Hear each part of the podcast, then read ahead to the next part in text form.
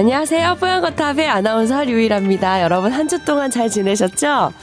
저는 여러분이 들으다시 들으다시피가 말이 맞나? 보시다시피 말고 들으시다시피 감기가 걸려서 목소리가 이래요. 오늘 한 시간 동안 불편하시더라도 많은 이해 부탁드립니다. 네. 아, 코가 막혀서 발음도 잘 안 돼요. 네. 안녕하십니까. 안녕하세요. 조동찬 기자님 나오셨어요. 네, 조동찬입니다. 한주 동안 잘 지내셨어요? 네, 잘 지냈습니다. 아, 크리스마스는 어떻게 보내셨나요? 어, 크리스마스 때 저희 이제 네. 어, 회사를 다니셨던 지금은 퇴사하신 분의 부친상이 있어서 아이고.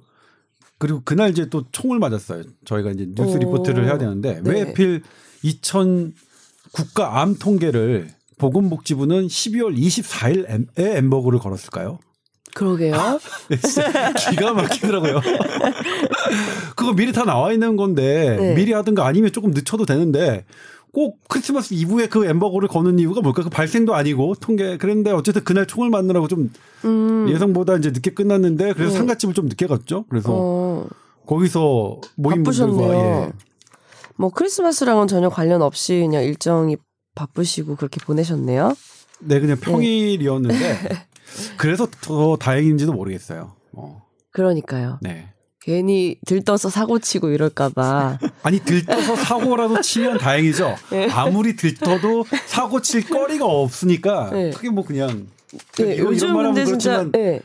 보통 저의 연령대의 제 친구들은 저는 그렇게 생각하지 않습니다. 음. 제 친구들은 뭐라고 하냐면 크리스마스 이브를 의무 방어전 하는 날이다. 어. 그러니까? 의무적으로 예. 가족들에게. 예. 저는 그렇게 생각하지 않습니다. 예. 저는 가족이랑 같이 있으셨나요? 가족과 같이 하고 예. 그러니까 그렇게 가족과 하지 못한 것을 너무 아쉬워요. 상가라는 음. 그런 인간관계에 반드시 참여해야 되는 그런 의무적인 행사 때문에 아, 네. 가족과 함께 하지 못한 걸 정말로 아쉽게 생각합니다만 네. 일부 의식이 조금 고루한 그런 40대의 제 친구들은 어. 크리스마스 이브를 가족과 함께 보내야만 하는 어떤 의무적인 날로 그렇게 어. 인식하는 그런 사람들도 있더라고요. 선배님 친구분 한 분 계시잖아요. 임채선 원장님. 그분 말씀이시죠? 네, 그렇죠. 아, 이 방송을 선배님 언니께서 꼭 들으, 들으셨으면 좋겠네요. 감동받으시겠어요? 자, 그리고 오늘은 특별히 정구희 기상 전문 기자님 나오셨습니다. 아, 아니, 안녕하세요. 안녕하십니까. 뽀얀 거탑은 처음이시죠? 네, 처음 너무 반갑습니다. 출연하게 되었습니다. 네, 오늘 어쩌다가 이렇게 여기까지 또 누추한 곳에 나와주셨는지 너무 아, 감사드리네요. 너무 좋은데요, 여기.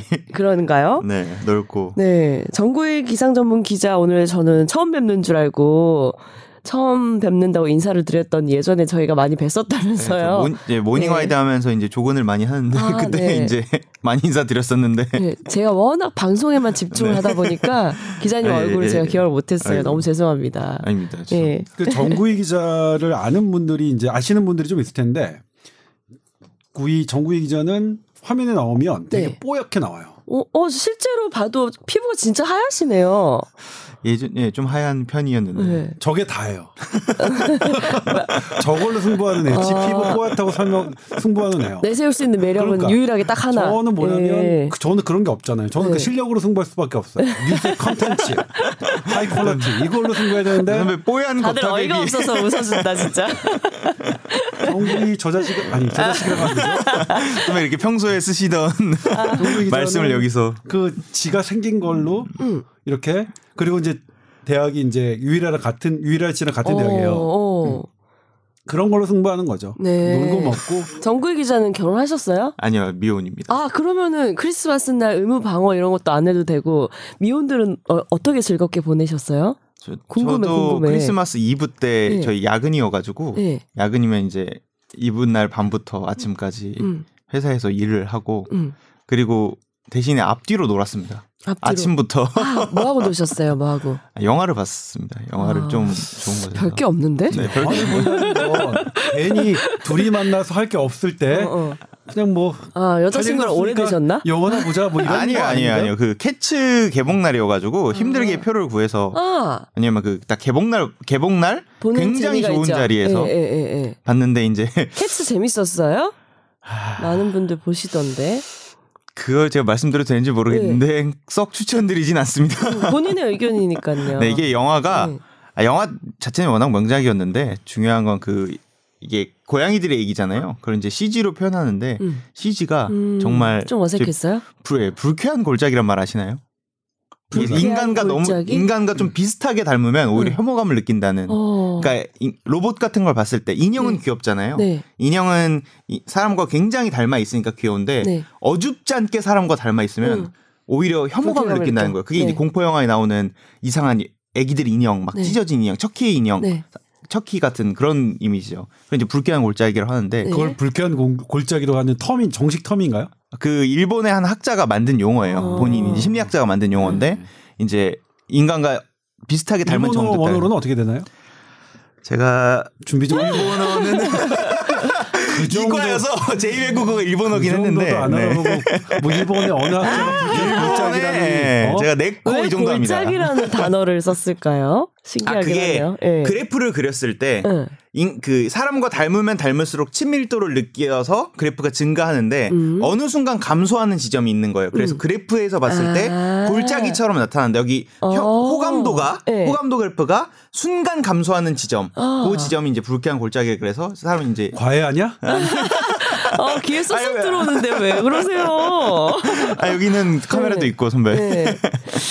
그래서 그 고양이들이 너무 이렇게 섬세하게 나와서 오히려 좀 불쾌감이 아이. 느껴졌나요? 그러니까 네. 그 사 어쨌든 사람이 고양이 분장을 하고 나온 건데 그걸 CG로 만든 거거든요. 네, 캐치 네. 원래 원작은 고양이 분장을 하고 나오는 거잖아요. 근데 이건 고양이처럼 만들려다 보니까 너무 이제 징그러운 거예요. 그러니까 음. 귀 사람이 일단 귀가 없으니까 귀가 없고 귀가 이제 머리 위에 달려 있잖아요. 음. 그게 이제 자연스럽고 귀여워야 되는데 귀여운 게 아니라 아 저건 뭐지? 약간 무서운 음. 공포 영화에 나올 법한 음. 물론 분위기 자체는 워낙 그러면 이제 음, 누가 어떤 평론가가 불쾌한 골짜기라는 텀을 썼나요? 아니면 정구희 기자가 그 영화를 보고 음, 불쾌한 단어예요? 골짜기를 떠올린 건가요? 아 인터넷 댓글에 그런 댓글도 많습니다. 불쾌한 골짜기가 워낙 유명한 용어라서 처음 들었어요. 아, 아, 우리, 이 처음이야 네. 불쾌한 우리 골짜기가. 모르고 지금 물어봤는데 그런 식으로 말을 한다 이거죠? 어. 예. 워낙 인터넷에서 많이 얘가 되게 이런 식으로- 무시당했네, 우리. 그렇지 이런 네. 식으로 이제 제가 아, 인터넷 너무 많이 저를 해가지고. 대하는 방식이 이래요. 아, 겉으로는 기자 별로네 사람이. 예예 그래 뭐 이렇게 뭐 예의 바른 척해 아, 그러면서 이제 말로 중독자라서 말로 다 이렇게 이제 뭐 예, 니네는 중독자라서. 몰랐지 오늘 이런 분위기라는 아니, 아니, 거죠? 아니, 아니. 선배님이랑 나랑 똘똘 뭉쳐야겠네 오늘. 그래도 쉽지 않을 거야. 아 근데 왜것 같긴 해요. 근데 외신평에 정말 그 응. catastrophe라는 평을 또 남긴 또또 또 이거 뭐야 이거 catastrophe는 뭐예요? 그러니까 catastrophe가 네. 재앙이잖아요. 네. 근데 그냥 한 줄로 남겼더라고요 진짜? 외신이. 그러니까 아, 캣 그 정도로 평가가 좋은가 시작하니까 봐요? 네, catastrophe다 이거는. 근데 이렇게 얘기하니까 더 궁금해지긴 했어. 아 근데 그뭐 왜냐면 영화 자체가 원, 그러니까 원작이 워낙 네. 좀 재밌으니까 재밌고 유쾌한 얘기니까 나쁘지 않, 않은데 노래도 좋고 메모리 노래는 워낙 좋잖아요. 근데 음. 아, 그 CG가 참 음. 삐, 그 영화를 약간 B급 감성으로 만드는 음. 그, 그런 느낌이 좀 있었습니다. 결론은 뭐 즐겁고 행복한 크리스마스를 보내지는 않은 걸로 밝혀졌네요. 네. 네. 유일 아나운서는 어떤 크리스마스 보내요? 저는 목소리 들으면 아시잖아요. 감기가 심하게 걸려가지고 뭐 하시다가요? 뭐 한지 모르겠어요. 그냥 걸렸어요. 음. 남편이 먼저 걸렸어요. 네, 저희가 같이 앉았어요. 네. 남편이 저를 굳이 배려한다면서 자기가 거실에 자겠다고 3일 내내 방에 안 들어오더라고요. 네. 그랬는데도 꼭 또 굳이 걸렸어요. 옮아서. 그래서 각종 약속을 다 취소하고 집에만 있었네요. 음. 네. 네, 즐거웠습니다. 네. 네. 자, 지금 어떻게 관계가 안 좋을 때 감기 걸리는 것도 한 방법이겠네요. 어, 다음엔 꼭 그렇게 활용해 볼게요. 네. 어, 그렇게 또 생각할 수 있구나. 네. 좋았어요. 얘기가- 어쨌든. 예. 침대를 다 차지하고 자니까 편안하더라고요. 자, 그래서 오늘은 이제 여러 가지 사연도 올라와 주시고 정구희 기자님이 나와서 또 특별하고 재밌는 어 평소에 할 수 없었던 분야 그런 네. 얘기를 좀 해볼 수 있을 것 같은데요. 먼저 사연을 소개해드리기 전에 어 저희한테 새해 인사와 감사 인사가 하나 왔더라고요. 네. 이런 일이 잘 없어서 이게 하나가 딱 와서 너무 감동 받았어요 저희가 한번 소개해 드릴게요. 아 골룸 중에 최애 코너 뽀얀 거탑 청취자입니다. 정말 연말을 맞아서 감사 인사라도 드리고자 메일을 보냈습니다. 하셨어요. 너무너무 감사드립니다.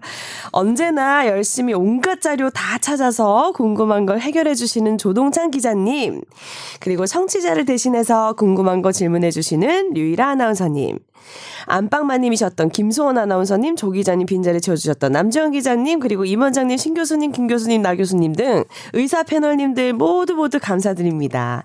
새해에도 유익한 내용 부탁드리고요. 건강 늘 챙겨서 항상 들을 수 있는 뽀얀 거탑 되시길 바랄게요. 새해 복 많이 받으세요 하셨어요. 오. 감사합니다. 새해 복 축하드립니다. 많이 받으세요. 아, 편지까지, 사연, 네. 네. 당첨되셔서 거예요. 아니 아니에요. 그럼요? 이런 네. 그팬 시청자분들로부터 이런 편지도 받는 아, 저희요? 예, 네. 처음입니다.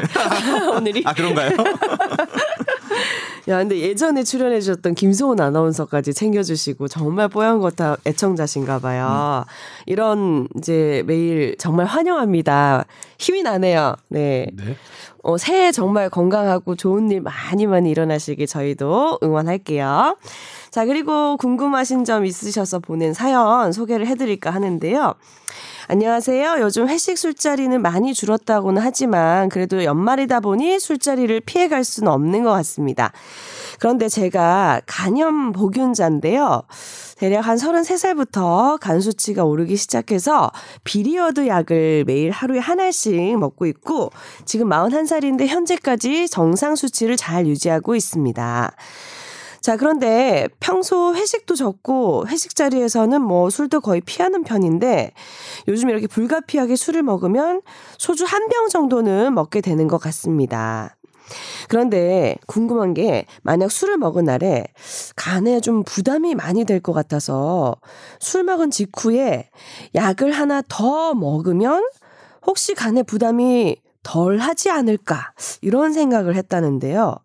약도 간에서 해독을 한다고 하니까 술 먹은 직후 먹은 약은 간에 더 좋지 않을까 이런 생각도 들고요. 많이 헷갈리신가 봐요.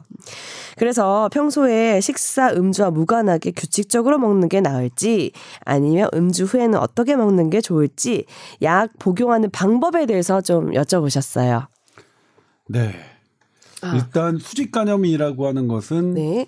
본인이 이제 어머니한테 임신하셨을 때 어머니로부터 그 바이러스 항원을 얻은 오. 것을 이제 수직 간염이라고 하는데 네.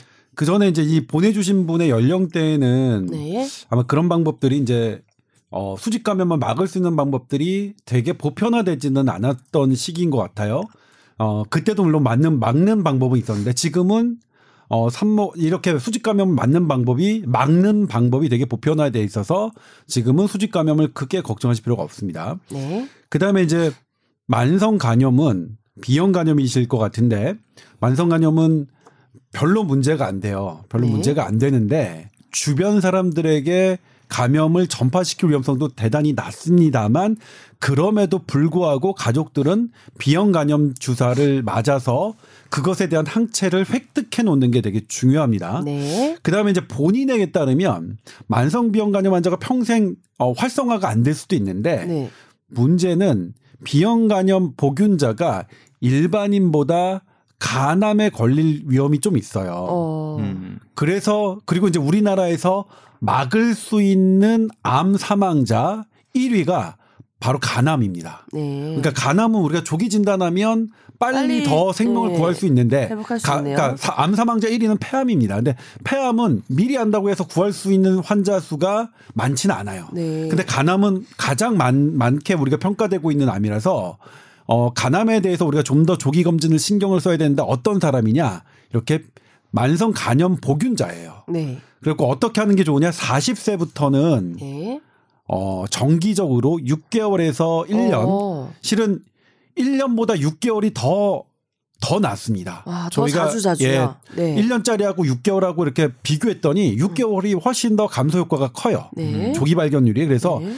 6개월마다 병원에 가셔서 40세부터는 네. 그렇게 간 초음파나 그다음에 어 혈액 검사 지금은 그게 보험 적용이 되거든요. 네. 예전에는 개인 돈으로 했지만 지금은 보험 적용이 되니까 그렇게 하시는 게 좋을 것 같다는 일반적인 수칙을 말씀드리고요. 네. 그다음에 이제 술을 먹는 게 어떻게 되느냐? 사실 여기서는 정답이 없죠. 정답이라고 하면 술 드시지 마세요가 정답일 텐데. 네.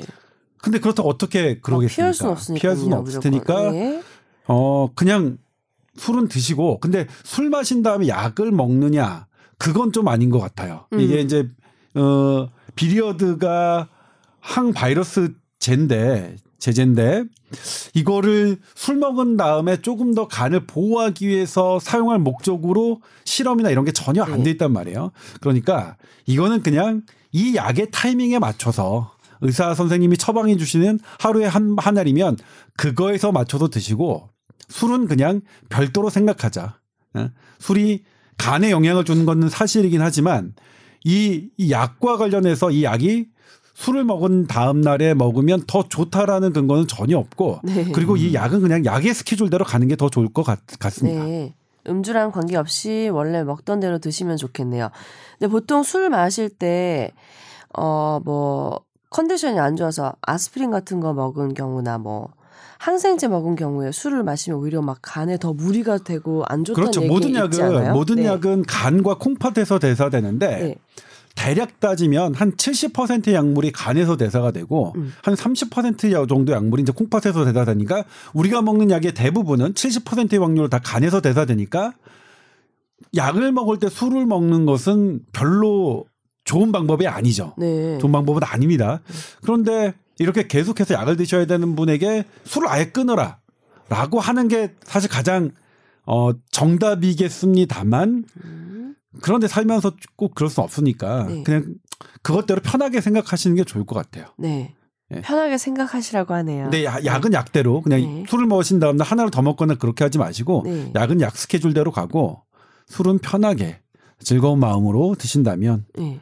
근데 너무 많이 드시지 마세요 그래도 조동찬이 이 말했으니까 나 막 마실래 막 이렇게 하시면 제가 제가 제가 좀, 제가 좀 곤란해질 수 있어요. 많이 노력하시는 것 같아요. 네. 근데 회식 자리도 좀 피하고 하시는 거 보니까 그래도 피할 수 없다면 원래대로 약을 드시면서 네. 네 건강 관리 좀 자주 자주 6개월에 한 번씩 그리고 점검을 좋겠네요. 그렇죠. 점검을 네. 제가 더 자주 하면 되니까 네.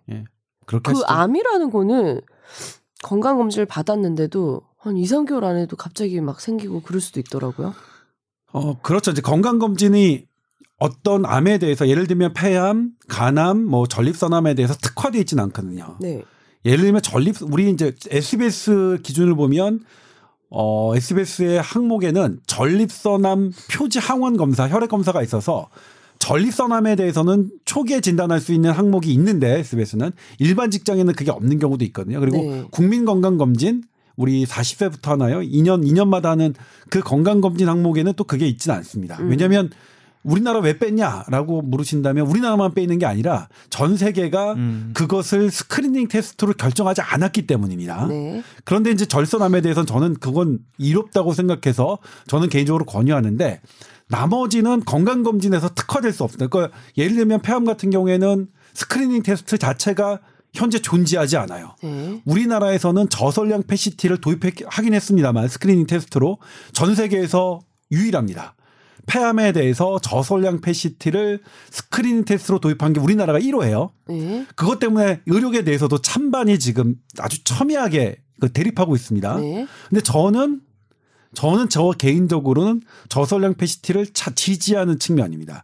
그것이 낳은 어 과잉 진단, 그다음에 과잉 의료 행위도 문제긴 하지만 네. 저는 말씀드렸지만 제 가족 중에 폐암 환자가 있었기 때문에 네. 어, 객- 이 폐암에 대해서는 저는 객관적으로 생각할 수 있는 여지가 별로 없습니다. 네. 그렇기 때문에 저는 개인적으로 그렇게 생각하는데 네. 객관적으로 말씀드리자면 어, 스크린 테스트 자체를 전 세계에서 인정하지 않고 우리나라가 도입하긴 했습니다만 학계에서도 논란이 첨예하다라는 것. 그다음에 간암 같은 경우에도 간에 대해서 초음파를 하고 이걸 해야 됩니다. 항원 네. 검사하고 이런 것들이 있는데 일단 건강 검진에서는 그, 그 항목이 필수로 돼 있지 않거든요. 음.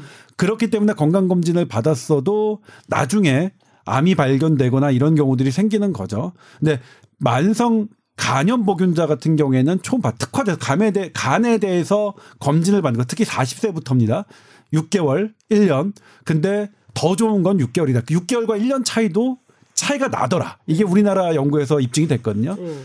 그런 거 참고하시면 될 것 같아요. 그러니까 건강 검진을 했다고 안심하고 넣어놓고 있으면 안 되겠더라고요. 그렇죠. 러니까 무조건 다 이게 할 수 있는 게 아니니까 예를 들면 놓친 부분이 두 달. 전에 네, 제가 네. 건강 검진을 했어요. 위내시경 우리 다 봤잖아요. 네. 근데 제가 지금 막 속쓰림 증상이 있고 공복 때막 하- 한다. 음. 뭔가가 막 그 오심이 있고 소화가 안 된다. 그러면 두 달 전에 위내시경을 했지만 제가 최근 일주일 사이에 아주 심각한 위의 증상이 있다. 그러면 음. 또 검사를 하는 게 원칙입니다. 네. 음, 그럼 위내시경 두달 전에 받았어도 또 그렇죠. 이상하다면 바로 또 예, 가서 네. 해야 두 달 전에 받았던 건 두 달 전의 일이고 지금 나의 증상이 일주일 전에 생겼다 그러면 일주일 전에 나의 위에 어떤 변화가 생겼을 그 단선 정황이니까 그건 다시 하는 겁니다. 그렇죠.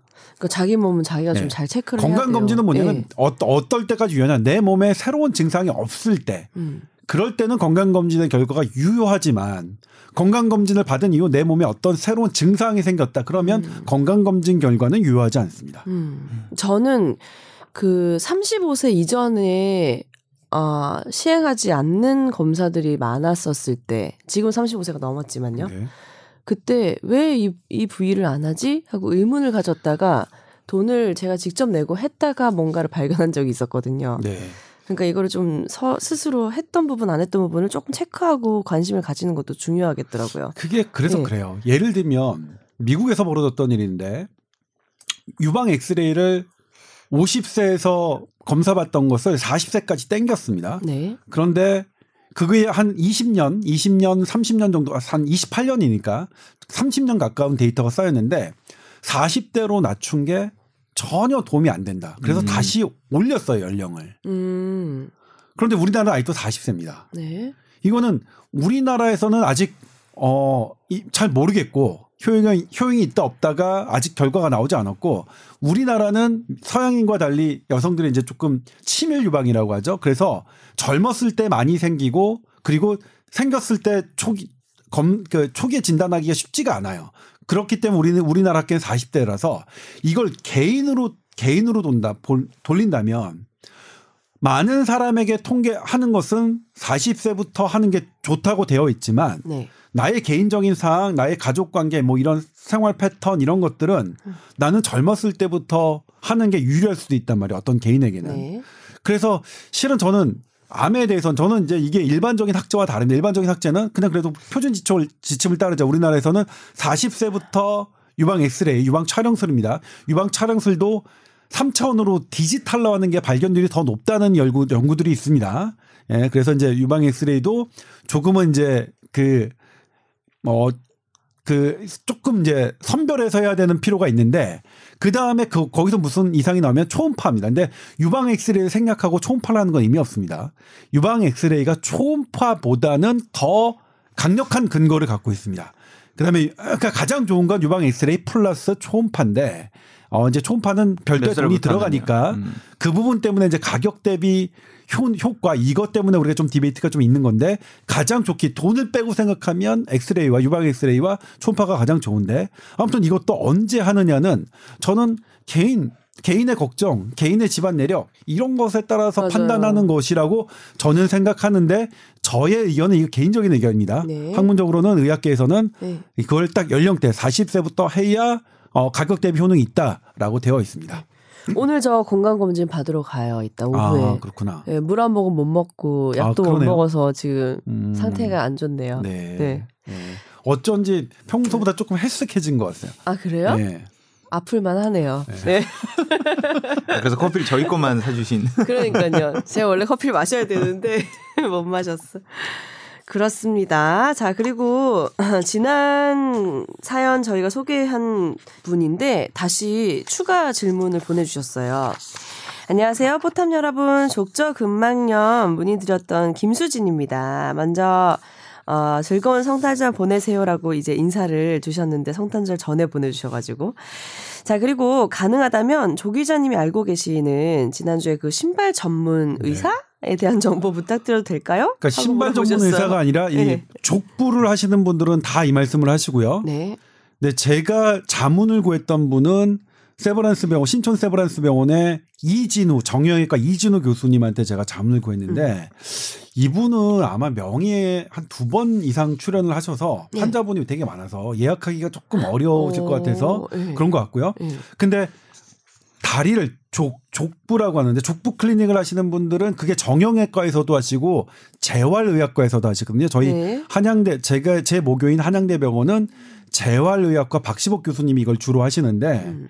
어 그렇게 족부를 하시는 분들은 대부분 어 이런 신발이나 이런 것에 대해서 어 정확한 정그 정보를 전달해 주실 수 있으니까 네. 그런 쪽으로 참고를 해보시면 어떨까 싶습니다. 어, 그러니까 집 근처 병원에서요. 예. 재활 재활 의학과에 족부 클리닉이라는 네, 분야가 일반 있어요. 그 정형외과 네. 병원에서도 족부만 하시는 분들 많아요. 그래서 오. 동네 병원 꼭 대학병원이 아니더라도 네네네. 그런 분들은 그래요. 제가 이제 이거 이 사연으로 자문을 구한 거는 음. 세브란 신촌 세브란스 이진우 교수님이 음. 해서 그럴 경우에는 일단 신발을 고- 교정하는 게 가장 중요한 치료다라고 네. 말씀을 해주셔서 아. 말씀을 드리는데 네. 꼭 세브란스 병원을 가셔 가시지 않더라도 그러게요. 어, 집 근처에 족부를 하시는 분들에게 문의를 하시면 음. 이렇게 신발에 대한 처방을 받으실 수 있을 겁니다. 네. 가까운데 그냥 자주 갈 수 있고 쉽게 갈 수 있는 곳으로 찾아보시면 좋겠네요. 네. 자, 그리고 오늘 드디어 본격 주제 정구희 기자님과 이제 다양한 이야기를 나눠볼 시간이 왔습니다. 네. 오늘 뭐 이제 주제는 뭐 후쿠시마 일본 후쿠시마 원전 오염수를 이제 해양 방출하는 것으로 가닥을 잡았다라는 기사가 최근에 났는데 요 네. 관련된 이야기를 해주신다고요? 네, 일단 네. 원자 제가 이제 그뭐 기상 기자기도 하지만 우리 회사에서 과학도 담당을 하고 있거든요. 그러다 보니까 그랬어요? 원자력 안전 네. 위원회 지금 뭐 출입을 하고 있고요. 그래서 원, 아니, 전공이 대기과학이에요. 어. 네, 전공은 대기과학입니다. 네. 근데 이제 사실 후쿠시마도 저도 취재를 뭐 한 적이 있는데 그게 대기 쪽으로도 취재 그러니까 기상학적으로도 취재한 적이 있고 음. 그다음에 방사선 때문에도 음. 취재한 적이 있는데 그럼 그 약간 질문 하나만 해도 될까요? 네. 요즘 여러 미- 개도 돼요. 그래요? 네. 우리나라 미세먼지의 가장 큰 원인은 뭔가요? 미세먼지의 가장 큰 원인은 네. 기본적으로 고농도 사례 우리가 맨날 마스크를 쓰고 이제 하늘이 뿌여서 안 보일 정도의 고농도 사례 때는 네. 이제 중국이나 러시아 뭐 중국발이 제일 많고요. 중국발이나 음. 러시아에서 넘어온 미세먼지 다량의 맞아요? 미세먼지가 넘어오기 때문이고요. 네. 근데 미세먼지만 넘어오는 것이 아니라 특히나 중국 쪽에 석탄, 석탄을 태우게 되면 황산화물이 굉장히 많이 나오는데요. 이 황산화물이 공, 그 공기 중에서 황산 화물이죠. 황산화물이고 정확히는 황사 나물인 아니. 황산화물인데 정확하게는 황산 화물. 네, 예. 이산화황 SO2가 이제 발생을 하는데 이 SO2가 공기 중에서 빗물과 만나면 그 염산, 아니 황, 아니 죄송합니다. 황산이 되고요. 황산이 되고 이 황산이 우리나라에서도 다량 배출되고 있는 암모니아, 암모늄, 그러니까 이거는 비 공장 비료 같은 데서 많이 나오거든요. 이것과 합쳐지면 황산 암모늄이 돼서 이게 바로 초미세먼지입니다. 네. 즉 중국에서 그냥 미세먼지 자체로 넘어온 것도 있고 중국에서 다량 배출된 황산화 물질 아까 말했던 이산화황이 넘어오면서 미세먼지로 바뀌는 거죠. 음. 그래서 우리나라의 대기가 정체돼 있는데 이제 중국 서풍 계열의 바람이 불게 되면 농도가 굉장히 높아지는 음. 현상이 발생하고 우리나라 자체적으로는 우리나라도 네.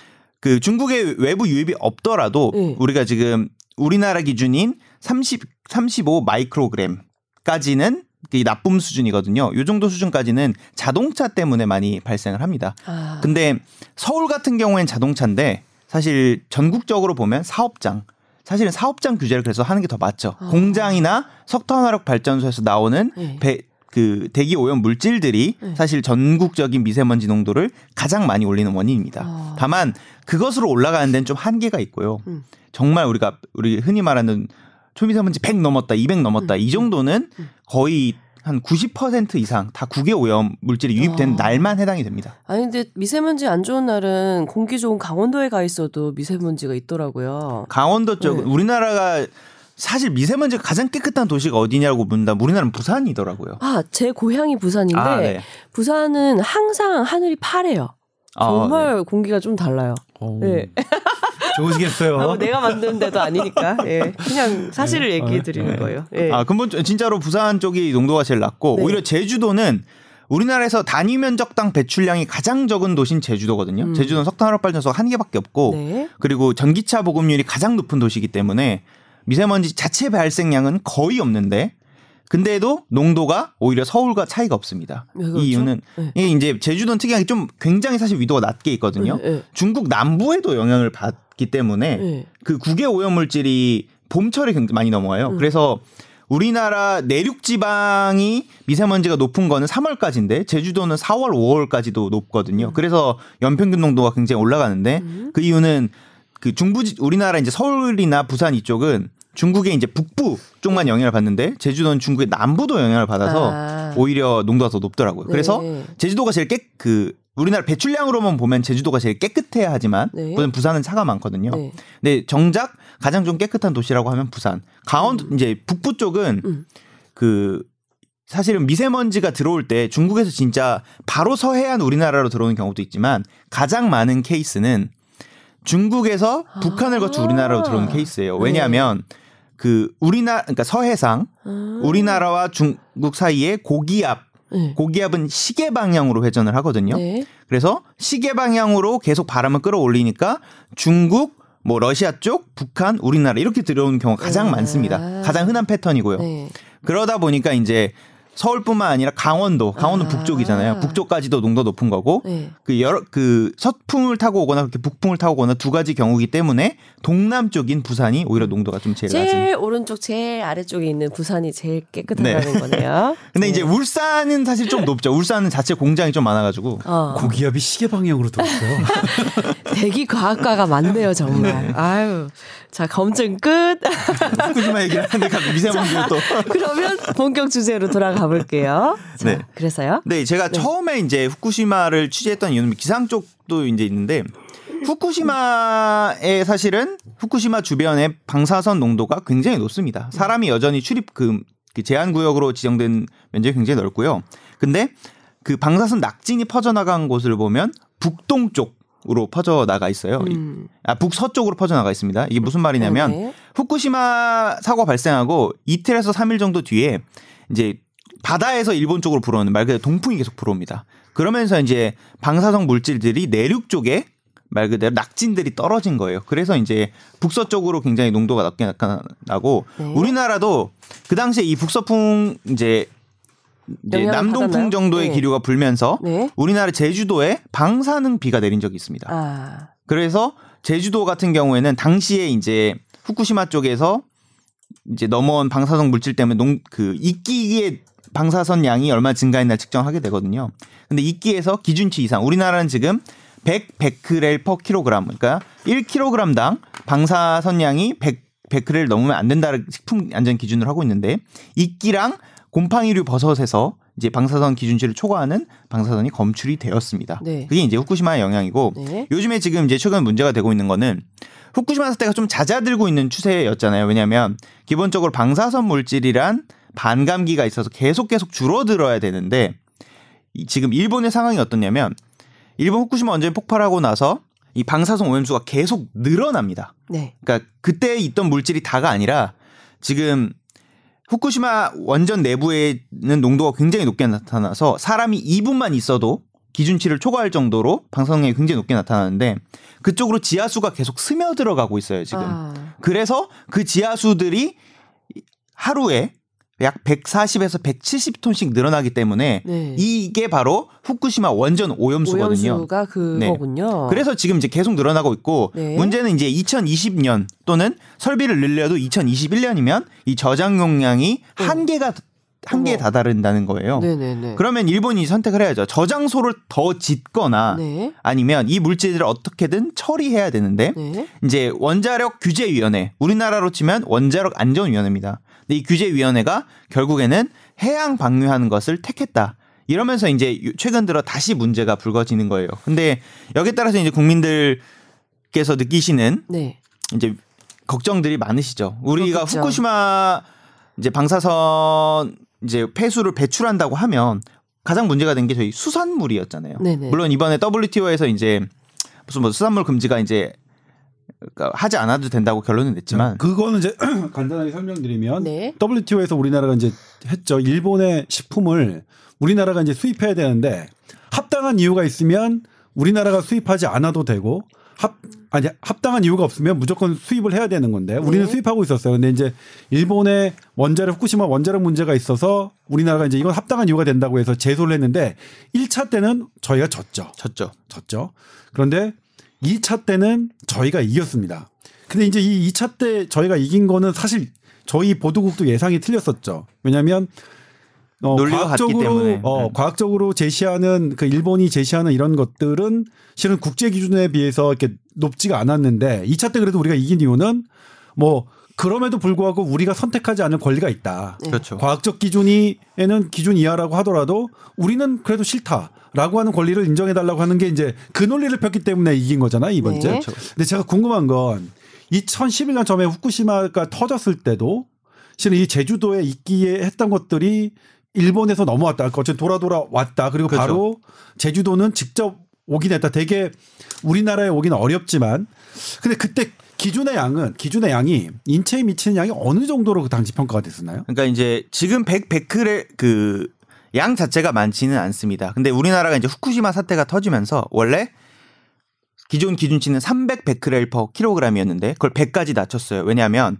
세슘 지금 문제가 되는 물질 중에 첫 번째는 그 바- 방사선 물질인 세슘인데 네. 세슘은 자연 상태에서는 이제 그 원, 그 원소 기호가 132라서 132인데 세슘 137이라고 하는 물질들 이것들이 이제 문제가 되는 거거든요. 얘네들은 핵실험 등 인위적인 인간 활동에서만 나옵니다. 네. 근데 얘가 위험한 거는 인체에 들어왔을 때 네. 칼륨 을 대체하게 되고 사, 이제 몸이 헷갈려 한다고 해요. 이 네. 세슘인지 칼륨인지 헷갈려서 네. 결국 인체 신체 기능을 망친다고 해서 위해성이 있다고 보는 물- 방사선 물질인데 네네. 당연히 방사선 피폭에 의한 뭐 암 발생 위험성도 당연히 있는 것이고요.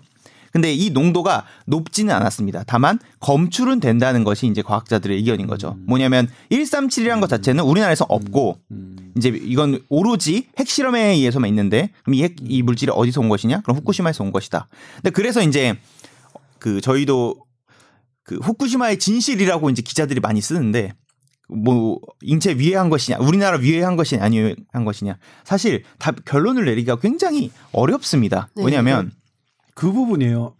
예를 들면 이제 이거 나머, 나머지 이제 일본이 해양수로 하느냐 그다음에 또 대기로 뿜느냐 공기적 뿜어내느냐 요건 제가 나중에 또 여쭤볼게요. 네네. 근데 일단 일본에서 넘어오는 건 기분 나쁘죠. 기분 나쁘니까 일본이 어떻게든 우리나라에 안 넘어오게 하려는 정책을 국제적으로 짜는 좀 그렇게 해가지고 어떤 그렇게 전략을 짜는 거는 뭐 대찬성입니다. 근데 그다음에 이제 우리나라 국민이 이것을 어느 정도로 받아들여야 되느냐? 왜냐면 이제 넘어온 건 사실이었고 만약 그렇게 된다면 어떤 식으로 넘어올 게 사실인데 근데 이제 과거에 2011년에 우리가 넘어왔던 사례가 있으니까 그래서 이제 그 부분 때문에 그런 건데 그러니까 당시의 양이 넘어왔던 건 사실로 밝혀지는 것 같고 그렇죠. 네, 넘어갔다는 거는 뭐 불변의 사실이고 동해안에서도 방사성 농도가 아주 미약하게 동해에 별로 높지 않는데 미약하게 증가한 것은 뭐 학계에서도 인정하는 사실입니다. 다만 그게 기준치를 해수 기준치도 있거든요. 그 기준치를 넘을 정도는 아니었고요. 네. 근데 이번에도 뭐냐면 그 저기 그 일본에서 해양으로 방출하다가 공기 중으로 아직 결정은 안 됐다고 하는데 네. 네. 공기 중으로 한다는 거는 뭔가요? 그거는? 네. 그러니까 지금 이제 방사선 우리가 가장 많이 측정하는 건 방사선 세슘인데 세슘 같은 경우에는 제거할 수 있는 기술이 있습니다.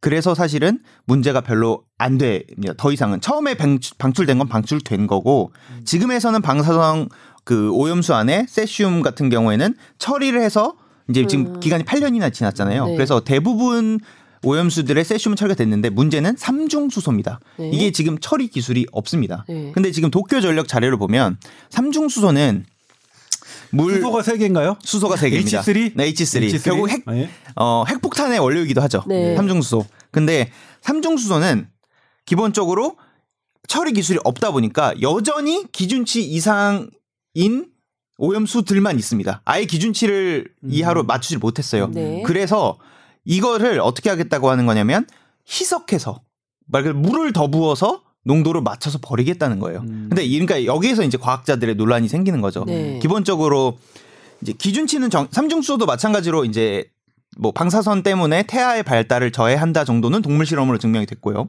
나머지는 뭐 근데 농도가 높은 건 아니지만 문제는 그 삼중수소 그 물을 희석해서 하는 방식이 맞냐는 거예요. 과학자들 음. 사이에서.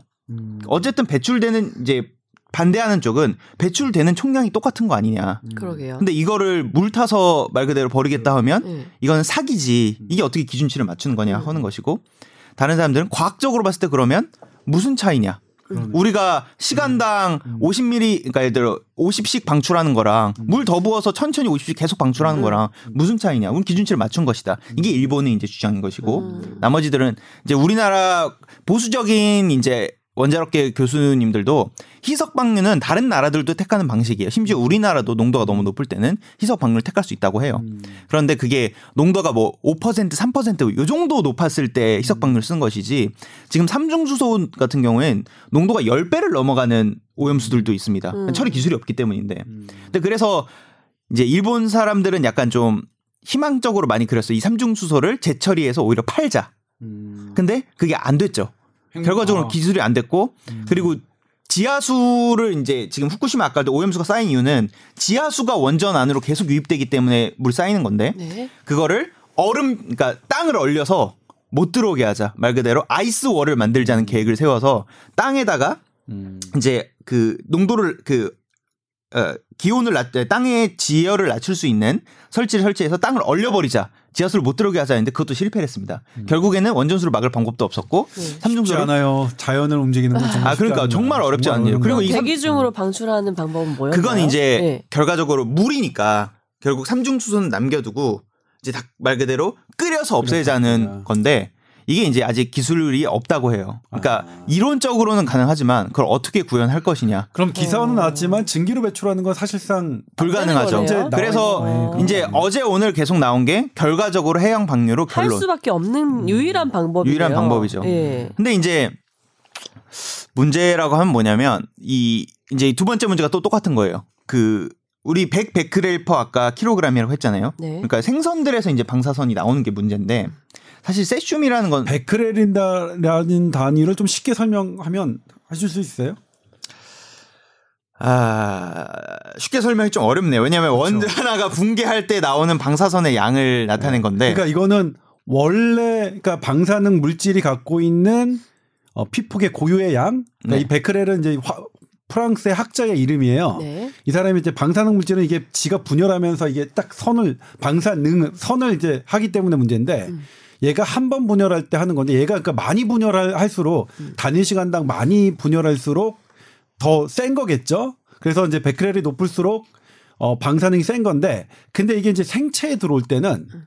좀 달라요. 내 내가 어떤 방사능을 하느냐 그리고 내 몸이 어떤 상태냐에 따라서 우리 몸이 받아들이는 건 다르거든요. 그래서 우리 몸이 받아들이는 걸로 단위가 뭐죠? 시버트입니다. 그 시버트죠. 그래서 음. 베크렐은 이게 베크렐하고 시버트하고 막 나오면 헷갈리죠. 베크렐은 원래 음. 얘가 갖고 있는 고유의 방사능을 얘기하는 거고 네. 시버트는 우리 몸에 받아들여질 양으로 바뀐 거다. 그러니까 사실 시버트가 사실은 조금 더 우리 현실적인 네. 개념이고 베크렐은 고유의 개념, 고로- 그런 개념으로 이해하시면 네. 맞습니다. 그래서 시- 모든 이제 방사선 그 안전 기준은 다 시버트로 이루. 왜냐하면 우리 몸이 받아들이는 건 어느 정도냐. 그래서 우리 일반인은 1밀리 시버트, 네. 그러니까 1년에 받아도 되는 양이고 방사선 종사자들은 100밀리 시버트까지 받아도 된다고 기준 정해놓은 거고 선배 말씀하신 대로 베크렐은 이제 물질에서 진짜 나오는 양이에요. 그래서 대부 그냥 측정할 때는 베크렐로 측정하고 그거를 인체가 어느 정도의 위해성이냐를 판단하기 위해서는 시버트로 환산한다. 계산을 이렇게 이제. 계산을 한다.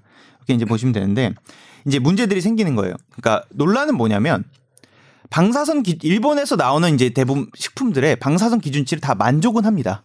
그러나 없는 것은 아니에요. 예를 들면 소고기 같은 경우가 이런 문제가 있는데 음.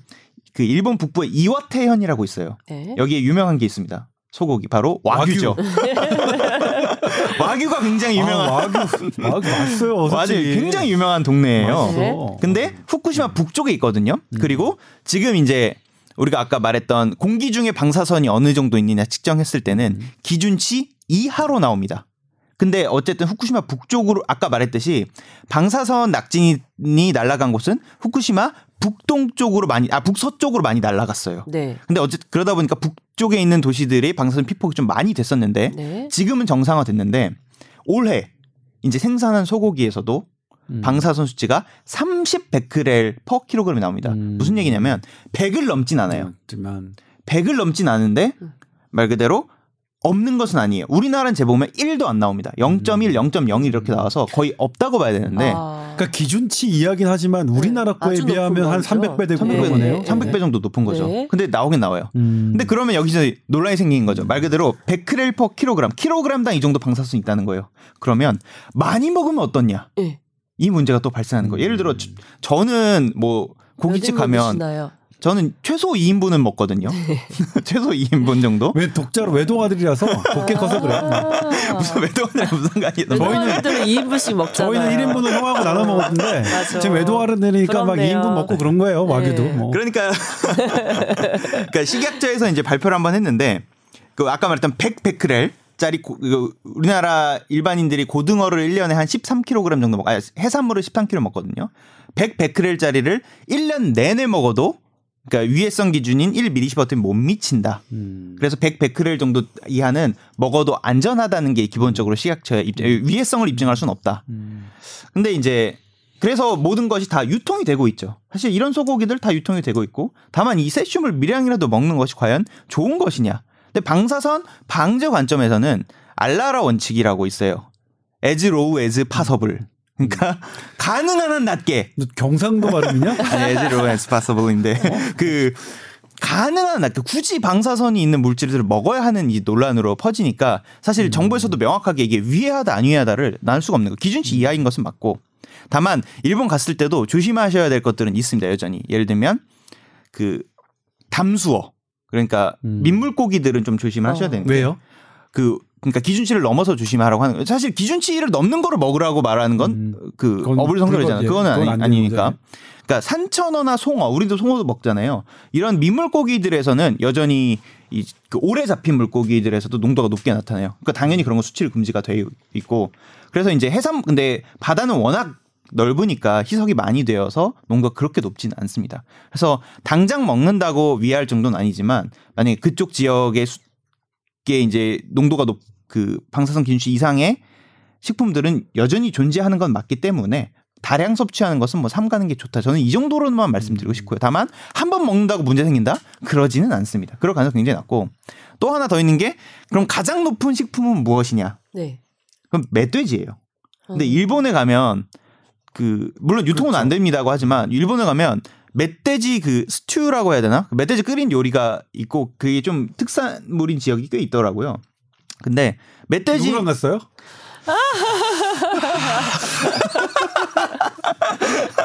아, 왜 당황하시죠? 아니 말을 잘해야 되는 게 잠시만요. 왜냐면 왜, 조사에서 왜? 알게 됐네. 네. 지금 여친이랑 안 갔으면 네. 이게 갔다고 아니 하면 안 무슨 되잖아요. 얘기 하시는 거예요 지금 지금 아니, 뭐, 얘기를 안 했는데 아니, 옛날에. 마치 얘기를 아니, 들은 것. 같네. 아이, 네, 무슨- 어떡하지? 뭐 정부 편집해드려야 되나? 정부 기자는 아무 말 안 했어요. 네, 네, 이건 네. 편집 누구- 부탁드립니다. 누구랑 갔는지 얘기하지 않고. 살려주세요, 아니, 아니, 이거는- 피디님. 이런 거 살려주세요. 무슨 얘기를 하시는 겁니까?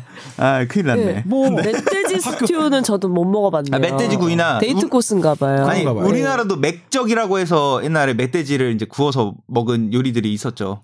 지금도 먹죠. 네, 지금도 그러니까 먹죠. 지금은 불법이긴 하나 예전에 뭐 잡힌 거 이미 네. 저기 한 것은 이제 먹어도 되는 그런 게 있어서 그러니까 야생 동물을 잡아먹는 거는 저기 그 금지가 되나 이미 죽은 것 뭐 이렇게 한 것을 얻었을 때 그거는 이제 뭐 네. 먹어도 되는 거 그런 법이 있어서 이제 우리나라에서도 그렇게 먹다가 그걸 날로 먹으면 멧돼지 돼지는 날로 먹으면 톡소플라즈마 곤디라는 기생충이 오. 감염되기 음. 쉽습니다. 그래서 네. 그 기상 기생충의 집단 감염이 돼서 제가 취재를 한번 나간 적이 있죠. 아, 한 가지 이제 그때 재밌었던 게 뭐냐면 그분들이 왜 날로 먹어요? 굽지도 않고? 회로 먹는 부분이 있대요 멧돼지가. 근데 그걸 뭐 드시고 이렇게 구워 먹으면 톡소플라즈마 곤디는 어 100도에서 5분 이상이면 다 죽거든요. 어. 그러니까 그 돼지고기 잘 익혀 먹어야 돼요. 네. 그리고 또 하나는 돼지고기 이렇게 집게로 집잖아요. 이 집게로도 감염이 이될 감염될 수 있어요. 그래서 돼지고기 특히 양고기도 그렇습니다. 양고기랑 돼지고기는 그래서 잘 익혀 드셔야 되는데 근데 그분들 중에 하나 그런 거야. 어우 너무 맛있어서 그, 부- 그 먹었던 부위를 어 기억을 너무 잊을, 잊을 수가 없다. 그래서 저는 그말 듣고 현혹돼서 나도 먹어보고 싶다. 그런 생각이 들어요. 그렇지만 먹지는 않았습니다. 예. 아직까지 먹지는 않았습니다. 돼지고기는 꼭잘 익혀서 먹어야. 됩니다. 예. 예. 그래서 이제 그 근데 멧돼지 같은 경우에가 이제 잡식이잖아요. 말 그대로 아무거나 있는 대로 다 집어먹고 흙 파서 이제 고구마도 캐먹고 뭐 이런 동물인데 그러다 보니까 농도가 9,800까지 나옵니다. 말 그대로 음. 98배까지 나오는 거죠. 그리고 이것은 일본만의 경우가 아니라 옛날에 그 이제 러시아에서도 원전이 폭발한 적이 있죠. 그렇죠. 체르노빌 때. 네.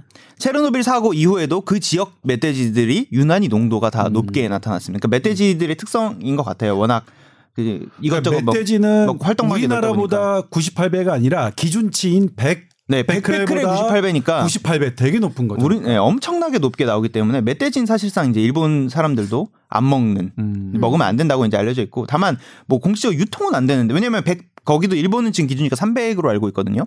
300을 넘어가면 유통은 안 되는 건 맞는데 이거를 정말 다 걸을 수 있느냐에 문, 음. 다 걸렀냐 이걸 믿고 이 기- 일본 정부가 이걸 다 걸러서 제대로 유통이 되고 있느냐의 판단은 사실 좀 어렵죠. 저희가 기- 개인적으로 내리기는. 음. 네. 그래서 멧돼지 같은 멧돼지나 아까 말했던 산천어, 송어 이런 식품들, 그 민물고기들은 피하시는 게 좋고 그리고 일본이 그러니까 아- 아까 말했던 산천어, 송어도 꼭 후쿠시마만 위험한 게 아니에요. 그래서 우리나라도 지금 보면 후쿠시마 수산물 뭐 일본 아홉 개 현에 대해서 금지했다고 하는데 그게 후쿠시마 주변 전 주변에 있는 도시 다거든요. 그러니까 일본에서 지금 발표하고 있는 예를 들어 다테시, 그러니까 여기도 후쿠시마 조금 위쪽인데 네.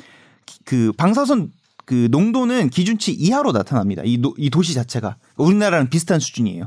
그러니까 어떻게 보면 우리나라보다 좀 낮기도 하죠. 그런데 여기서 잡힌 산천 올해 잡힌 산천어에서도 이 농도가 기준치를 넘어선다는 거예요. 그러니까 공기 중에 어느 정도 방사선이 있는지랑 상관없이 이미 피- 그 낙진에서 피폭된 것들을 먹고 자란 생물들의 이제 기준치가 높게 나타날 수 있으니 굳이 먹지는 않는 것이 뭐 방, 방제 관점이 좋다. 다만 한 번 먹었다고 뭐, 뭐 무슨 이상이 생길 거라는 거는 사실은 과학적으로는 증명이 되지 않았습니다. 음. 네. 그러니까 이, 이 정도 수준이 그러니까 저는 이제 올해 어떤 얘기를 들었냐면 저희가 이제 이런 WTO의 일본 제소 문제 때 저희가 대표단이 식약처와 민간 전문가와 함께 일본에 실사를 나간 적 있죠. 그 네. 실사를 어떻게 나갔냐면 일본에 들어가서 일본 관- 그러니까 정부 관계자도 있습니다. 우리나라 관계자가 실제로 샘플링 하는 거예요. 이거 조사하고 싶다. 이거 조가, 조, 조사하고 싶다. 그러니까 그건 뭐냐면 일본 정부가 제시하는 샘플이 아니라 아, 우리나라 관계자 이 조사위원회가 어 우리가 의심되는 거 조- 네. 직접 조사하겠다고 한 거예요. 거기 중에 이제 참석하신 한 분에게 제가 직접 얘기를 들었는데 본인이 네. 참가했는데 네. 근데 안 나왔다는 거야 기준치가 넘는 게. 어. 음. 그래서 우리나라가 일본에 가서 마치 음식을 먹으면 큰일 날 것처럼 얘기하는 것은 너무 좀 과도한 거 아니냐라고 저한테 의견을 주셨는데 어. 근데 아마 정구희 기자가 지금 말씀하셨듯이 네. 이건 사실 방사능은 어 낮으면 낮을수록 좋은 거는 사실이니까 네. 사실이니까 개인적으로 그럴 수는 있겠죠. 근데 어 그럼에도 이제 공공연하게 일본 식품을 먹으면 다 큰일 난다라고 얘기하는 것은 네. 조금은 그렇죠. 과학적이지 않게 들릴 수도 있죠. 내가 싫어서 안 먹는 것 분명히 그거는 그- 충분히 그럴 수 있지만 공공연하게 일본 식품은 다 뭐 무리 무리하다. 아까 그러니까 참 문제가 있다. 거기 가서 뭐 소고기 먹거나 근데 이- 정구희 기자 얘기를 들어보니까 멧돼지나 산천어는 조심해야 될 것 같아요. 네, 멧돼지랑 산천어. 그래, 그런데 이제 뭐냐면 그건 어떠나요? 또 의심이 되는 게 그 샘플링이 과연 이제 일본이 과연 이렇게 수치를 제시하는 게 어, 국제 기준에는 저 기준이 많은데 과연 걔네가 이렇게 제시하는 게 어, 별로 걔네가 좀 그러니까 뭐 수를 꼼수를 부려서 이렇게 기준 낮게 하는 거 아니냐 네. 이렇게 주장을 제기하는 분들이 있는데 어. 그런 거는 어떻게 되나요? 뭐 속임수를 썼나 뭐 이런 거요? 뭐 그렇죠. 네, 그냥 네, 얘네 네. 일부러 낮춰서 쟤네가 어. 제대로 검사하지 않고 기준치보다 낮게 뭐 괜찮다고 그렇게 발표하는 거다. 이런 것들도 이제 그린피스나 이런 데서 주장하는 건데. 그렇죠. 예를 들면 그런 문제가 있죠. 지금 방사선을 가장 쉽게 측정할 수 있는 건 이제 세슘 가지고 측정을 하는 건데 세슘은 추- 이제 쉽게 측정이 되니까 그걸로만 농도를 보고 세슘에 비례하게 방사선 다른 물질들이 들어 있을 거라고 보고 추정하는 겁니다. 그러다 보니까 이제 그 100베크렐이라는 게 이제 그런 논리가 있어요. 그 100베크렐이라고 물질이 검사가 되더라도 실제 방사선 그거보다 더 높을 수 있다. 그러니까 측정기에 안 잡히는 방사선이 있을 수 있다는 거예요. 그리고 그 농도가 지금 대충 세슘의 한 100배 정도 방사선 양이 나올 거라고 예상을 해서 세슘만 가지고 기준치를 잡아놓은 건데 네. 그 사실 인위적인 사고가 나본 적이 없으니까 음. 어느 정도인지 정확하게 파악은 할 수 없다는 아. 것이죠.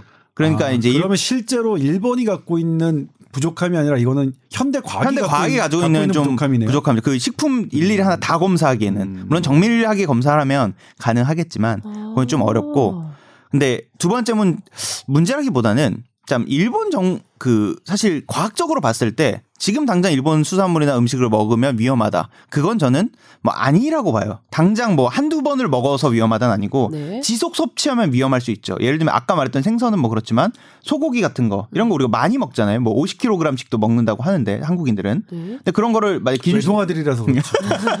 일년에 안 먹어요. 예. 아니 전 닭을 좋아해서. 근데 이상한 하네. 뭐, 유일한 아나운서는 부자, 부산 부산의 부잣집 딸이니까. 저 수산물을 그 정도 먹겠네요 그러면. 네. 그러니까, 수, 그러니까 정말 많이 먹었을 때는 어떡할 거- 거냐가 문제가 있고 좀 이해가 안 되는 건 일본 정부의 약간 사실은 태도가 이해가 안 되는 부분들이 있는 거예요. 일- 그 음. 위험하다 안 위험하다 떠나서 네. 예를 들면 일본이 좀 선진국이었던 부분은 우리 광우병 파동을 한번 겪었잖아요. 네. 네. 그 당시에 이제 논문들에서 제시하는 게 30개월 이하의 음. 소들은 광우병이 나타나지 않는다. 그래서 먹어도 된다. 문제가 없다. 이게 과학적 과학계의 소견이었고 거기에 따라서 우리나라가 30개월의 소 이 30개월 미만의 소는 수입하겠다고 결정을 한 거거든요. 근데 그 과정에서 뭐 아예 금지하자, 뭐 더 낮춰야 된다 이런 뭐 논리가 논가 계속 퍼져 나가면서 이제 이게 약간 정권의 대립 뭐 정, 그렇죠. 정치권 대립- 사실관계가 예. 정치적인 이제 이념의 대결로 이념 대결까지 예. 어, 대표적인 사례가 광우, 광우병이었죠. 던졌는데 근데 이때 일본은 굉장히 좋게 그냥 좀 논란을 딱 깔끔하게 정리를 했어요. 과학계가 30개월이라고 하니 우리는 20개월로 한다.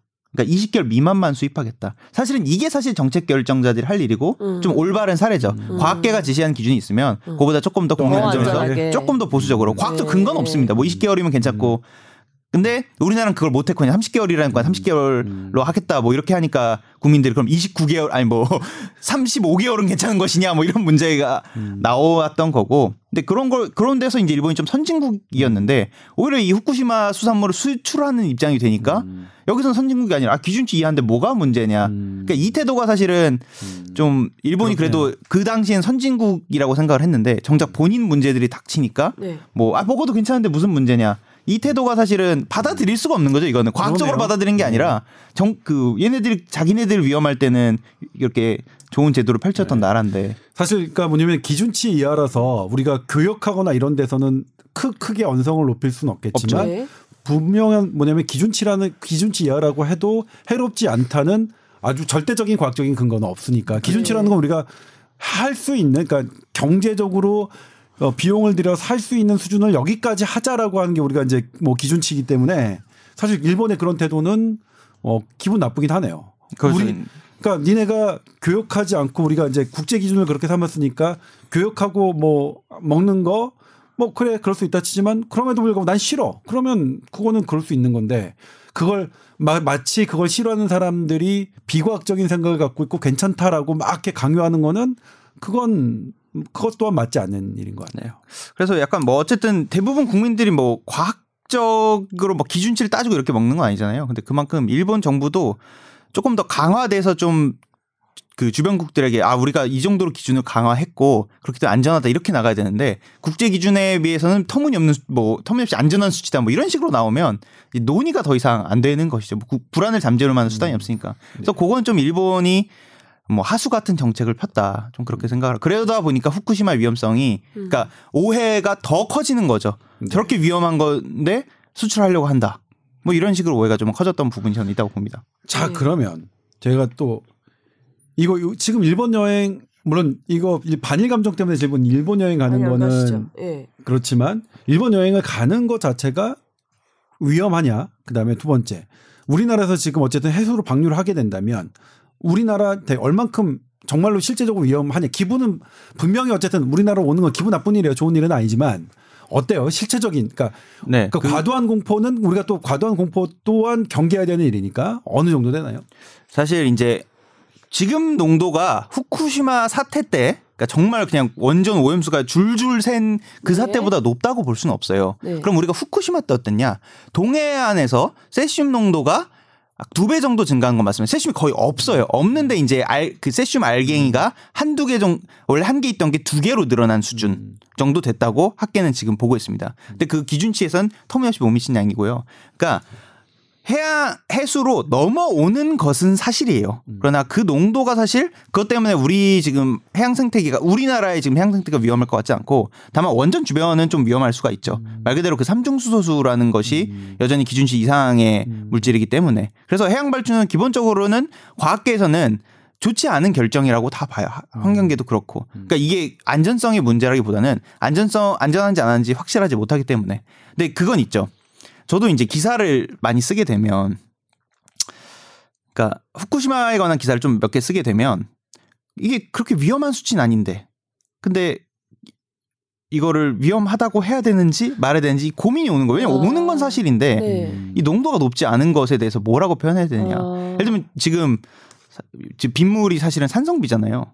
근데 네. 여러분 빗물에 황산이 들어 있습니다. 이렇게 기사를 쓸 수가 없잖아요. 근데 그런 기사가 지금 되고 있어요. 왜냐하면 후쿠시마 때문에 아 방사능이 섞인 비가 내립니다. 근데 우리나라도 지금 황산이 섞인 비가 내립니다.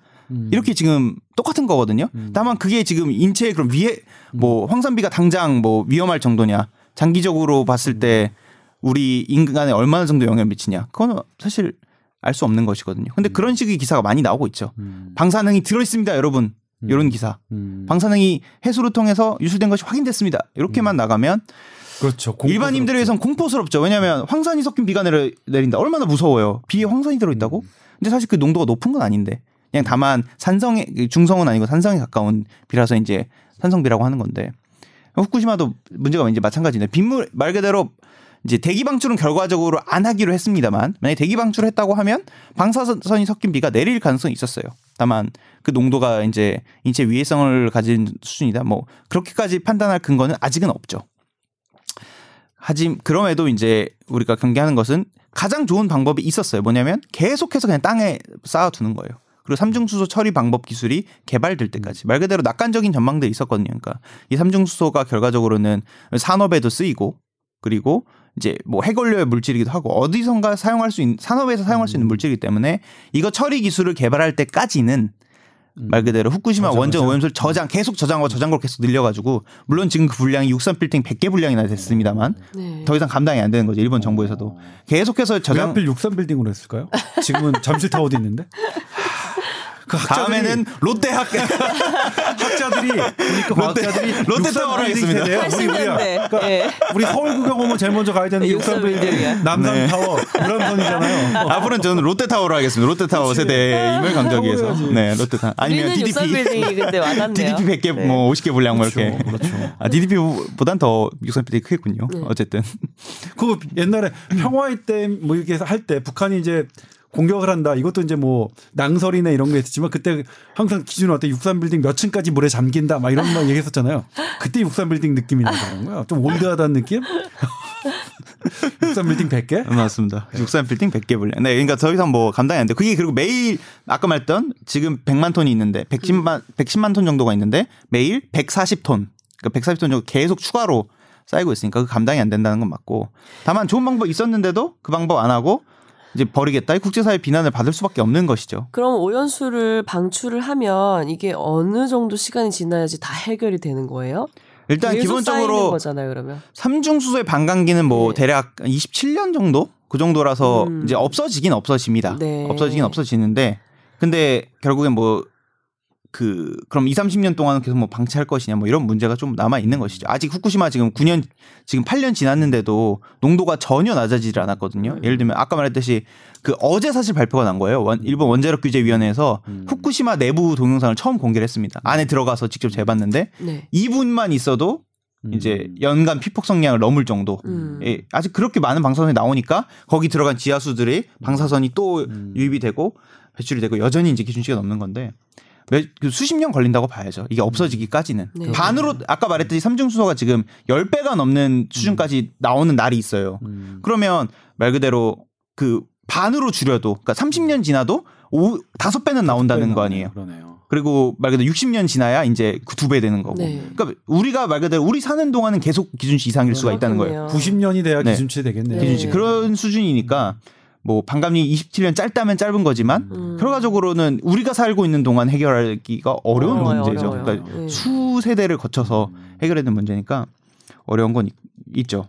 그러니까 지금은 서열의 방법이 없으니까 그런 식으로 자연 방 자연 방광기를 이용해서 그냥 그 줄이는 방법밖에는 없습니다. 그래서 지금 해양 방류가 굉장히 이제 우려하고 있는 바가 크죠. 그리고 정확히 모르고 이 해양 방류를 하는 것이 과연 뭐 그 주변 생태계에 어떤 영향일 것이며 근데 이것에 대해서 다른 나라, 미국이나 유럽 일단 이게 그쪽으로 저쪽 동쪽이잖아요. 미국에서 태평양 쪽으로 나가는 태평양 거죠. 쪽이잖아요. 예. 한 바퀴 돌죠. 예. 그쵸 돌아서 이제 우리나라 올 텐데 어쨌든 미국은 미국의 그 서부 지역은 어 영향이 있을 바로 것 영향을? 받을 것 같은데. 네, 바로 영향을 예. 미국은 이것에 대해서 어떤 입장인가요? 미국 정부는? 그러니까 그 미국 정부 입장일보다는 이제 IAEA에서 그러니까 이게 국제 방사선 네. 방어 기구인데 IAEA에서 후쿠시마 방류 자체는 이제 좋지 않다고 일본 측에 권고는 해놓은 상황입니다. 음. 이렇게 하지 말라라고. 음. 그게 이제 미국도 당연히 포함되어 있고 이제 전 세계에서 이제 방사선 관련 기구들이 음. 같이 이제 활동을 하는 곳인데 거기에 이제 결정사안이 해양 방류하지 말아라입니다. 말아라. 음.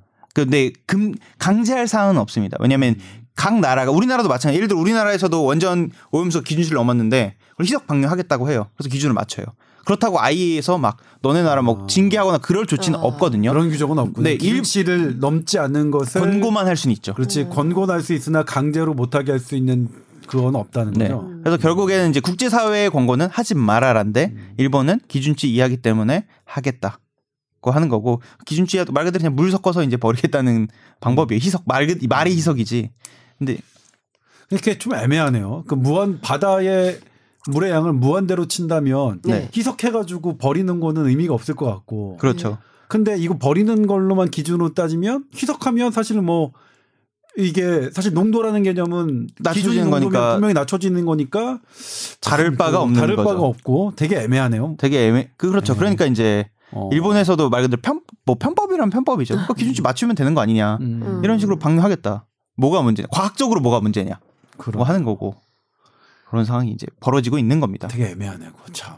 근데 그것이 이제 일본 정부에서 공개한 방사선 수치 자체는 다 기준치. 해수에서 그래서 측정을 하거든요. 일본이 음. 네 단계로 나눠서 음. 후쿠시마 주변 해역에 방사선 그러니까 해수에 아. 방사선 양을 공개를 하는데 다 기준치 이하입니다. 지금은 예전엔 네. 아니었지만 네. 2013년 14년도 아니었지만 지금은 기준치 이하인데 어 근데 그 조사가 좀 자료가 띄엄띄엄 공개되는 경향은 있어요. 음. 그러니까 일본 정부가 공개한 거 상으로는 문제가 없는데 정말 매, 공개하는 좀 의심이 가긴 나, 하네요. 예, 날짜가 좀 아. 다 있는 게 아니라 일부 날짜만 적혀 있고 음. 그러다 보니까 이제 뭐 이것이 그 일본 정부의 발표를 그대로 믿을 수 있는 그러네요. 것인지에 그런 측면도 있네요. 예. 대해서는 좀 어려운 게 있죠. 그래서 이제 국제 뭐 IAEA가 뭐 공동 조사하자고 한 IAEA한테 저희가 공동 조사해서 이 후쿠시마 어느 정도는 실제로 같이 보자고 음. 이제 저희가 제안은 해놓은 상황이고 음. 그게 이제 받아들여질 가능성은 좀 있긴 있죠. IAEA 차원에서도 이제 조사를 나갈 테고 당연히. 근데 방류. 이제 개인적으로 생각하면 만약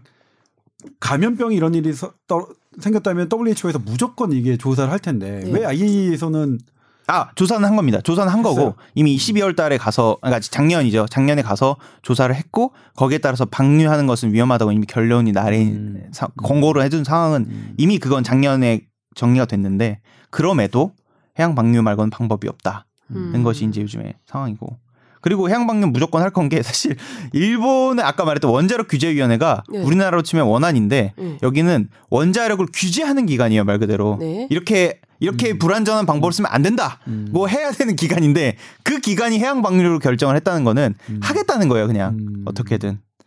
그래서 이제 많은 뭐 논란이 예상되고 거기에 따른 건강 영향을 평가하는 건 더 어려울 거라 생각합니다. 근데 이건 네. 여담이긴 하지만 원자력 규제 위원회가 원안이죠 우리나라 음. 원안이가 근데 너무 정 정치적인 성향이 강한 학자들로 했다는 그런 의견들이 있었어요. 우리나라 말씀하신 거예요? 네, 아니면? 우리나라 우리나라. 제가 일본 잘 모르겠고. 그렇죠. 아니 뭐 정치적인 성향보다는 뭐 시민단체 정권 뭐 정당에서 각 추천한 인사들이 올라가는 곳이니까 뭐 정치적인 게 없다고 할 수는 없죠. 그리고 원안위원이 사실 원자력계에서 연구를 최근 3년간 돈을 받아서 연구한 사람이면 또 들어갈 수 없게 돼 있습니다. 음. 그러다 보니까 아. 전문가, 그러니까 진짜 전문가들, 그러니까 원자력 지금 연구하고 있는 사람들이 내일 원안위원이 될 수는 없어요. 음. 그런 한계가 있죠. 왜냐하면 원자력계를 대표하는 사람이라고 비춰지기 때문에. 근데 그게 오히려 전문가들의 유입을 막는 막는 이게 시즌이 이제 되죠. 똑같이 우리 그 의학계에도 있는데 어떤 국가 프로젝트의 심사위원은 아, 여기에 최근에 연구를 한 사람이면 배제돼요. 못해요. 그러니까 뭐냐면 최근 가장 또 가장 어, 브릴리언트한 가장 사람은 여기서 전문가들은 심사를 못하고 없네요. 예. 다한 다리 건너고 저 그러니까 지금 최근에는 연구를 전혀 하지 않은 그런 사람들이 이 국가의 프로젝트를 심사하는 그런 그런 음. 좀 모순적인 모순적인 게 있고 다만 그렇, 그렇군요 여기도. 음. 근데 그게 나쁘다고 보기엔 좀 어려 울수 있어요. 왜냐하면 그 원자력계 사람들이 이제 말을 들어보면 그래서 저 우리나라가 좀 원전 뭐 반대쪽으로 가는 성향 그 원전에 대해 좀 위험성을 좀 강조하고 이런 성향의 사람 분들이 많이 계신데. 근데 그리고 시민단체의 힘도 굉장히 크고. 근데 이것이 안 좋은 것이냐. 근데 오히려 규제 입장에서는 훨씬 좋다고 해요. 그 굉장히 보수적으로 판단할 수 있기 때문에. 왜냐하면 시민단체가 제시한 기준이 정부가 말하는 기준보다 훨씬 높거든요.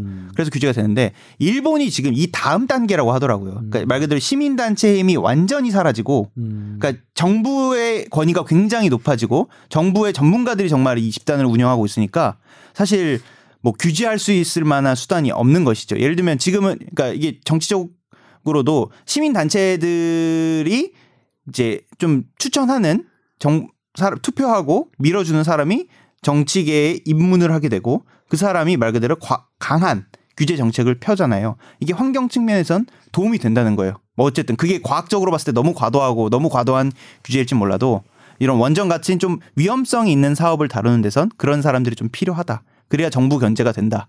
라고 이제 보는데 일본은 그게 이제 안 돼서 원자력 안전 그 원자력 규제 위원회가 네. 발표하는 건 사실 진실이 되고 그거를 덮을 만한 아. 반대 세력도 없습니다. 그러다 보니까 이제 원자력 규제 위원회 저 일본 쪽은 뭐 그냥 정부랑 그러면 같이 유명 위를- 무실해질 수 있겠네. 오히려 오히려 유명무실해져.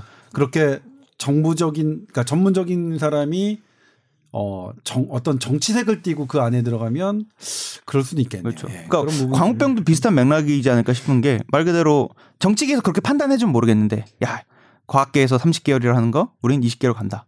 이유는 모른다. 그렇게 밀고 나가자. 그럼 그럼 되죠. 근데 과학계에서 30개월 하니까 30개월 하자. 이런 국민 불안도 음. 잠재울 수가 없고 그러니까 물론 과학자들이 내린 최선의 결론일 거라고는 생각을 합니다만 그것이 이제 과연 올 그 국민들과 함께 할 수 있는 정책이냐 그건 아니라고 본다. 근데 일본은 이미 그 단계를 넘어선 거죠. 음. 더 이상 뭐 이견이나 뭐 이런 걸 받아들이지는 않는 그러다 보니까 여러 가지 이제 주변국 우리나라도 네. 그렇고 마찰이 생기고 근데 과학적으로 아까 말씀드린 대로 이것이 정말 위해한 수준이냐는 어려, 어려운 얘기입니다. 그래서 후쿠시마의 진실이라고 보도하는 기자들 정말 뇌가 궁금해요. 아는 거 알고 하는 건지 예, 진실이. 뭔데? 저도 지금 궁금한데 후쿠시마의 진실이 이런 들으면 들을수록 아. 뭐 이거 해결 방법도 없고 막을 수 있는 방법도 없고. 네. 불렀냐면 네. 너는 근데 왜 너라고 하면 되나? 너는 왜 이런 걸 우리 이 뉴스에서 안. 하니? 네.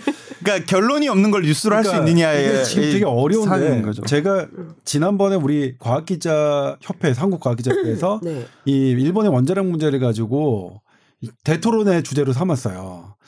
그때 한 패널로 나왔던 과학자 두 명이 우리나라 보도가 너무나 잘못돼요. 감정적으로 한다. 음. 과학적인 사실을 보도하지 않고 네. 감정적으로만 보도한다라고 두 명이 제실 그런 의견을 강력하게 제기했고 그리고 그 중에 한, 한 패널은 우리 SBS를 제가 있, 있었음에도 불구하고 딱 하는 거예요. SBS하고 이제 특정 다른 언론사하고 어 그래서 저는 그때 이제 뭐 너무나 일단 화가 났죠. 우리 보도를 이렇게 하는 거니까. 그래서 그래서 이제 하는 건데 물론 우리는 다시 보니까 저희는 그래도 잘 하긴 했는데 저희는 잘했는데 이런 부분 그러니까 분명히 싫은 건 싫은 거고 하지만 실체적인 공포는 그러니까 우리가 가져야 될 만큼의 정확한 공포량을 그러니까 정확한 걱정을 하- 하는 것도 되게 중요하다는 생각이 들어서 네. 얘기했습니다. 그러니까 그렇게 사실 되게 쓰기 쉽죠. 그러니까 지금처럼 반일 감정이 높을 때 그렇게 일본 수산물은 먹으면 다 죽어.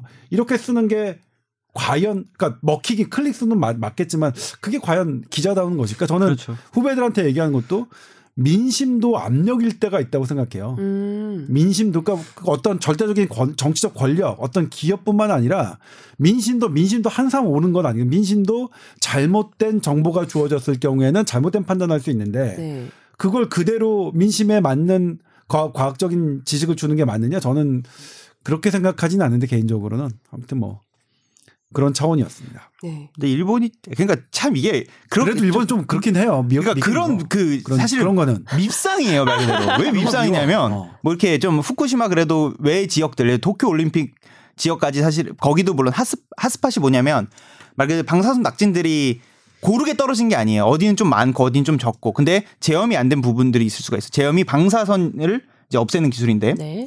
근- 그러다 보니까 도쿄 같은 데서 그런 핫스팟이 존재하는 거예요. 말 그대로 방사선 농도가 기준치를 완전 넘어서는 토양들이 이제 존재해요. 그러다 보니까 도쿄도 농도 높다. 물론 도쿄 전형이 높은 것은 아니고 그런 핫스팟들이 존재하기 때문에 이제 시민단체에서 측정해보고 우리나라 언론에서도 많이 갔죠.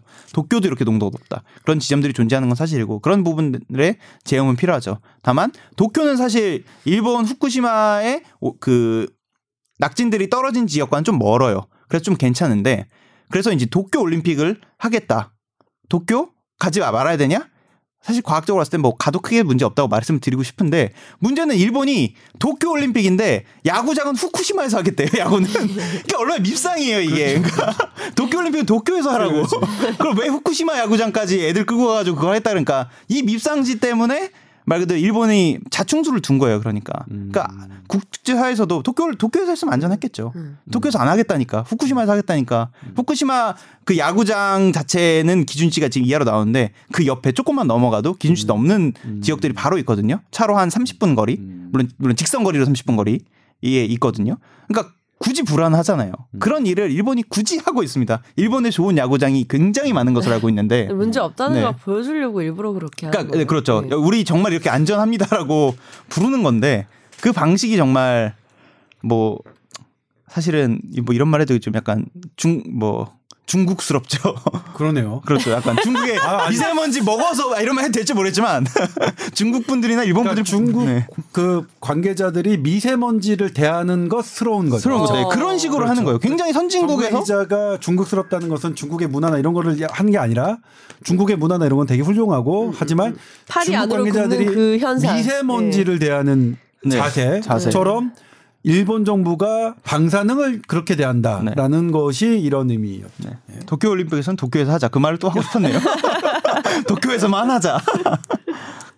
그런 부분들이 이제 취재 가시나요 도쿄 올림픽? 아니 뭐 저는 안 가겠지만 아마도 스포츠 기자들이 그래서 굉장히 불안해 하잖아요. 이러- 그리고 아 수- 그러니까 음식 식자재도 굳이 후쿠시마산을 쓰겠대요. 그러니까 굳이 맞아. 굳이 그러니까. 굳이 막 사람들한테 안전하니까 먹어라. 음. 먹어도 이상 없는 거 보여주겠다. 당연히 조금 먹어서 문제가 안 생기겠죠. 당연히 안 생기겠지만 안 생기겠지만 그래도 그런 식의 그래도 우리 나라에서 가장 낮은 걸 하겠다 이렇게 네. 해야지. 가장 건강하고 좋은 거 거를. 대접하겠다고 해야 기준 되는데 지하라는 거 알아, 알아요. 아는데 그걸 굳이 그렇게 쓸 필요는 없는 거죠. 어. 그러니까 이런- 웃기네요 진짜. 정말 밉상입니다. 한국. 그래서 이제 과학적으로 그 좀 옹호해, 그러니까 옹호라기보다는 과학적으로 사실관계에 입각한 수준의 기사를 쓰고 싶어도 참 저런 거 보면 그럼 뭐라고 느끼겠어 사람들이 음, 사람들이 그렇죠.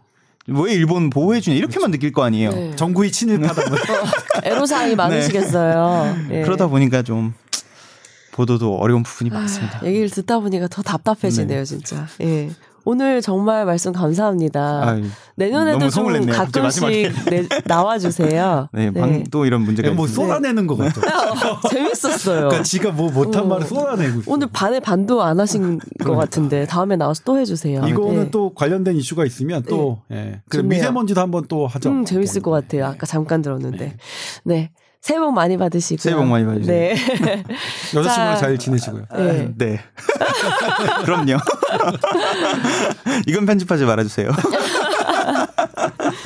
자, 그리고 뿌연고탑 애청자 여러분도 새해 복 많이 받으시고 내년에 뵙는 건가요, 어, 저희가? 네, 내년에 wow, 봐야 돼요, 이제. 네. 한살 더 먹고 뵐게요. 새해 복 많이 받으세요. 네, 여러분 건강하세요. 다음 해에 뵙겠습니다. 감사합니다. 안녕하세요.